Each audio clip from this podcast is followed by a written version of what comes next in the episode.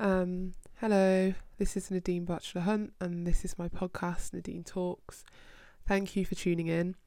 Um, I put out a note uh, a few days ago saying that this podcast would be slightly different this week because it would just be me. I've been thinking a lot um, about what I'm going to say or what I was going to talk about, and I was going to plan it and everything like that, but I decided that there's no way that you can plan how something like what happened to George Floyd and the kind of emotions it's triggered and the kind of the way that the Black Lives Matter movement has taken off and the black community being seen, actually seen and listened to for the first time, at least in my life that I've ever known, um, on this scale. So I thought I'd just tell you about how my day went and how I felt over the course of the day. Um, so I woke up and I immediately remembered what happened to George Floyd. The the COVID pandemic doesn't really. When I wake up, it's not the first thing I think about like I used to. Well, the first thing I think about is what happened to him and what happens to my community every single day. That's what hits me now. And in a way, it's harder because it feels like a tsunami of emotions have just crashed into me when I saw what happened to George Floyd, I saw my dad, I saw my brother, I saw my cousins, I saw my uncles, I saw my granddad, I saw a black man, many of which are in my life, killed like a dog in the street. So when I woke up this morning, after the last few days, and I think of the reaction, it was a lot. Um, and every single day I wake up, I think to myself, why didn't white people care more before? Why did a black man have to be killed in that way and the images be beamed across the world for white people to care? But it is what it is. Um, so yeah, I woke up and I went downstairs. Uh, I logged on to Twitter and I immediately saw the whole Amber Rudd Flora Gill Times Radio thing. Now, if you're an American listener,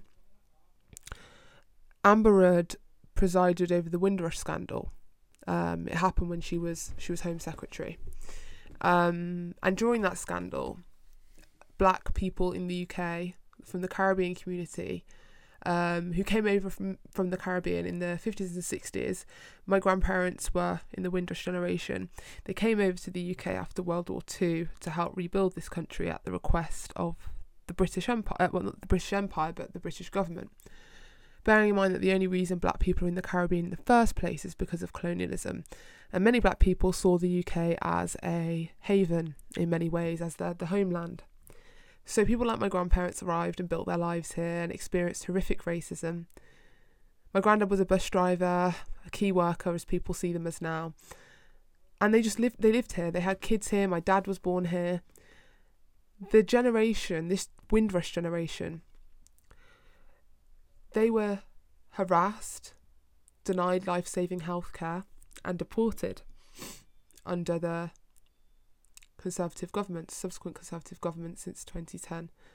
And Amber Rudd was Home Secretary when the worst of it emerged. So when I went on Twitter today and I saw that she'd been given this slot on Times Radio with her her daughter, you know, she's not a journalist. She's not an established political commentator. She's a politician that was disgraced. That was absolutely disgraced by what happened the black community are traumatized by what happened. I know people in the Caribbean community that have their bags packed just in case the Home Office come knocking. That's how violent and abusive what happened to them was. They were taken from this country, from their homes. Some of them had been brought from Jamaica when they were one or two years old. They'd never known anywhere else. This was their home. They didn't know Jamaica. They never even they couldn't even remember Jamaica. And then some of the people like my grandparents' generation, the community's elders were rounded up and deported, and some of them died. Some of them died after being denied life saving healthcare, some of them died after deportation, and now they continue to die without compensation. Only 60 have received compensation. So when I saw Amber Rudd on Times Radio, it it evoked a visceral response. Because we look at America and we see all these people talking about George Floyd, and even Amber Rudd's daughter has been hashtagging Black Lives Matter, then Times Radio turn around and announce, oh yes, we're going to appoint Amber Rudd at this moment when black people around the world are suffering and grieving. At this moment, we're going to announce Amber Rudd. And I can imagine the white editors didn't think twice. Because why would they? When have they ever had to think twice about black lives in the UK? They didn't join the election. Where was the coverage? The black community was crying out. Boris Johnson described as pickaninnies with watermelon smiles. The Windrush scandal. He says black kids make him turn a hair. Conservative MPs black up and refuse to apologise. Conservative MPs use the word nigger in select committee meetings and have no consequences. So when we cried out for this party, who in the 60s had an election that said if you want a nigger for a neighbour, vote Labour, no one listened. No one. A few articles were written, a few throwaway comments, but at the debates, but on the Sky on Sky News, on BBC News, on paper reviews, nothing. So when I saw this, I felt angry because it reminded me of the white establishment, media, an industry that I'm trying to join, that I love, that I see as one of the most important parts of a functioning democracy. Not caring about me or my people. So I started crying. I cried on my mum's shoulder and she said, Turn your pain into something constructive tell people how you feel. And that's what I'm doing.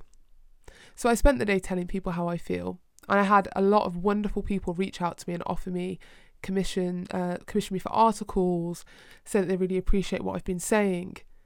And it feels bizarre to finally be seen.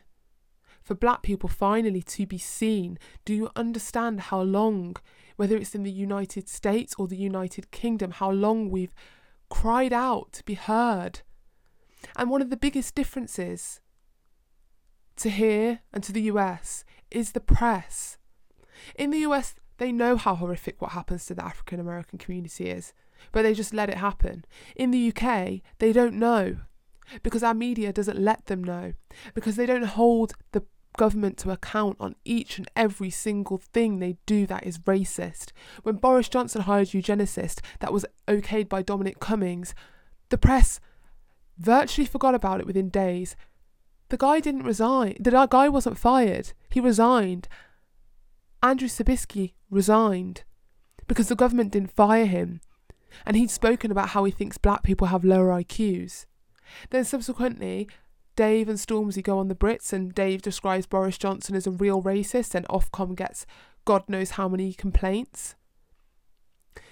To be seen to be seen after so for so long feeling invisible for so long suffering and being your key workers your doctors your drivers your shelf stackers being harassed by the police.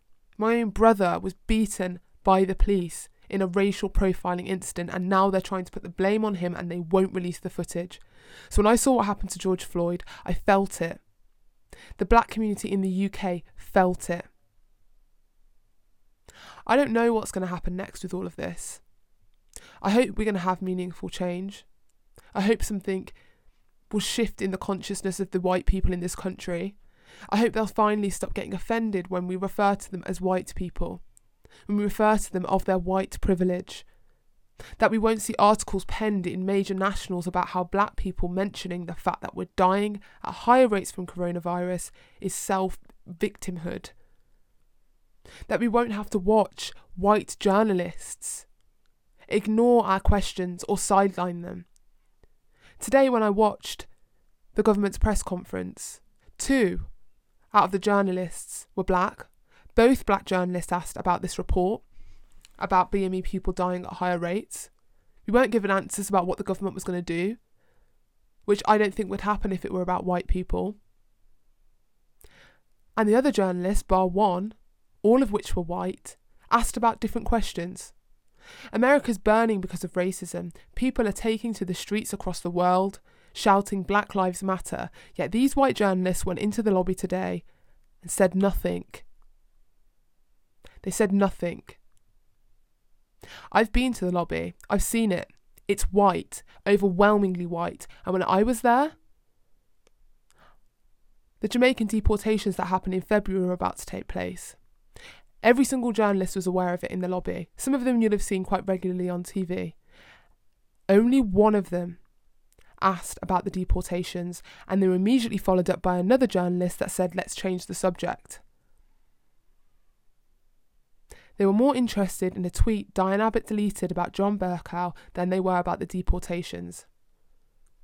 So, if I was going to summarise my day today, I'd say it was one of frustration with my industry.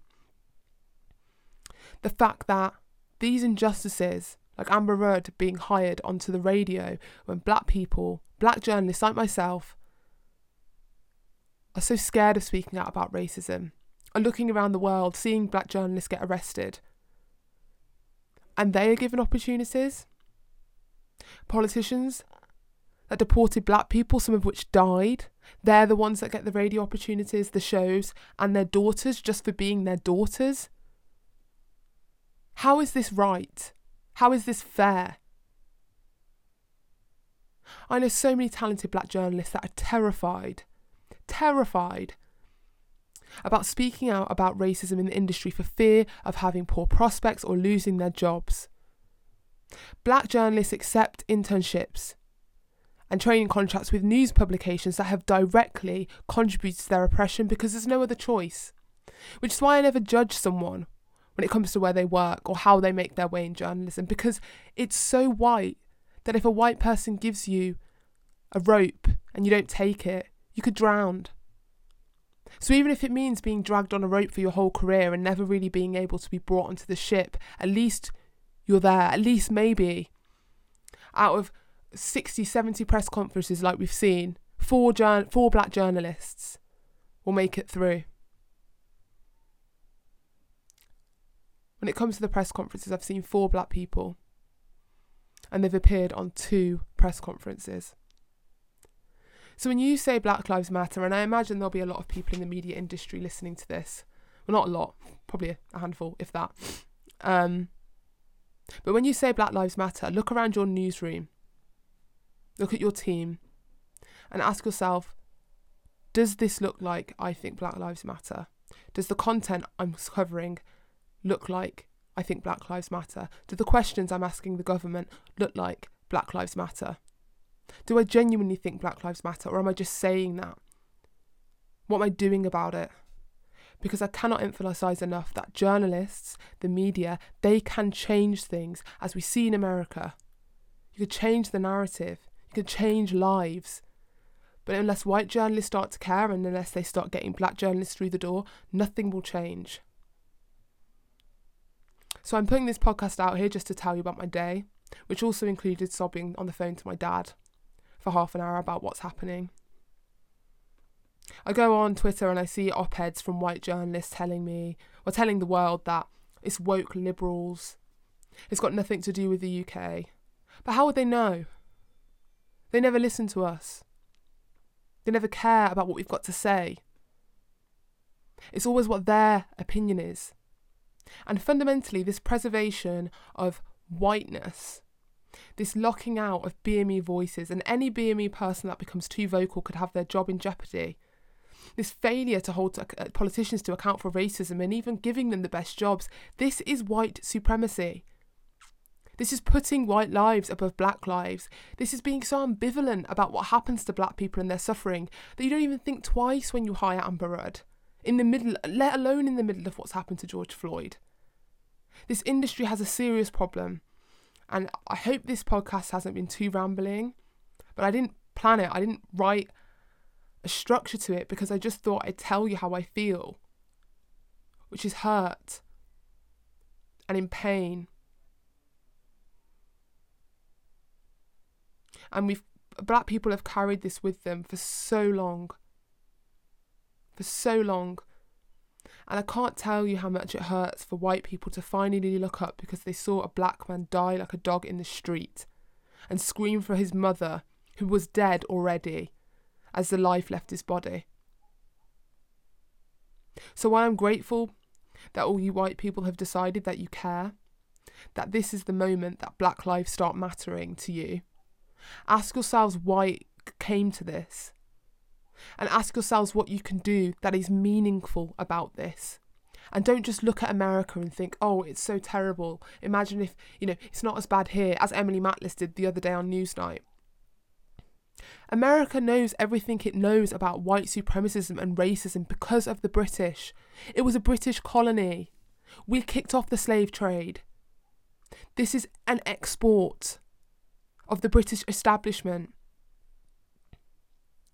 So while black people may not have the same relationship when it comes to the state with slavery directly in the UK, more broadly, if you're looking at the UK, you're looking at the US, you're looking at the UK's legacy. So just think about that. Pick up a history book. Read about what the British have done and how it links to the, the current day. Read about how the Jamaican Prime Minister, when David Cameron visited when he was Prime Minister, refused to allow David Cameron to build a prison in Jamaica for prisoners from the UK that were Jamaican. And said it's a disgrace that he even thought about doing that when his family is, a descent, is descended from slave owners.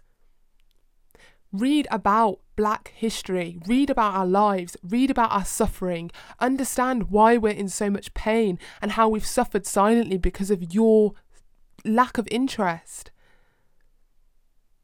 This isn't new.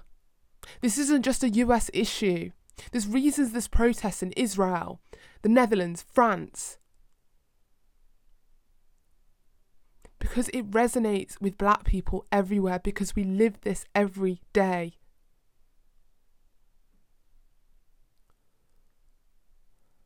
So, yeah. Hopefully, this wasn't too rambling. Hopefully, you learnt something from it.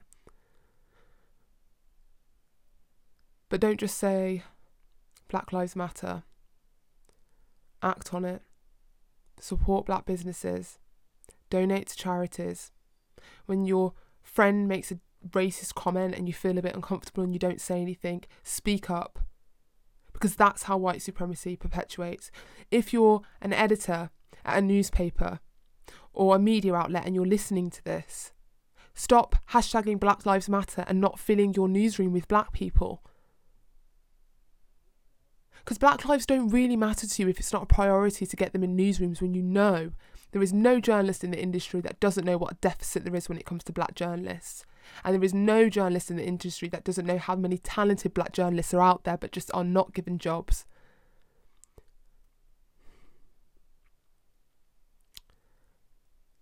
But people like Amber Rudd's daughter will get a job despite the fact that her mum has done some pretty heinous things. So, yeah, this is an unusual format. I've just spoken my mind. I hope it's coherent.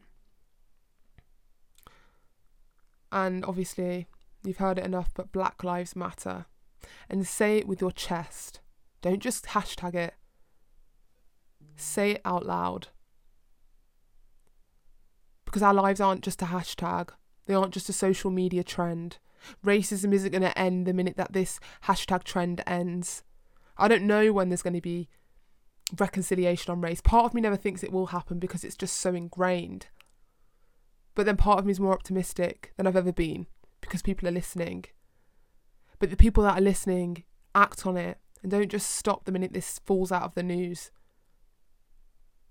as human beings, you have an obligation to the black community to care about us and to treat us as equals. And anything less is white supremacy. Straight up. And in the UK, we need to start using that language to describe oppression. You saying words like, "Oh, it's we need more diversity. We need le- less white supremacism." That's what we need. White people need to stop tolerating it. Day in, day out. And if you feel guilty listening to this, good. Sh- you should feel guilty. You should feel uncomfortable. Because that's how things change. If you feel it deeply, you feel a visceral response, that's when you change. That's when positive change happens. But if you're just joining this as some bandwagon to virtue signal, nothing will change and you don't truly care. So make yourself uncomfortable. Make people you care about uncomfortable. Make white people feel uncomfortable when you talk about these issues and demand that they understand and they educate themselves. And just before I go, one of the best books I've read is Why I No Longer Talk to White People About Race. Um, so I really recommend that you check that out. And yeah, so thank you for listening. If you're in the UK or the US, I hope it's not been too rambly, but I needed to get this off my chest, and whoever's interested in listening, I think you needed to hear it. So yeah, stay safe during COVID 19. And to my black brothers and sisters in the States who are taking to the streets and risking their lives under a dictator, I see you and I love you. And I'm praying for you. And no justice, no peace.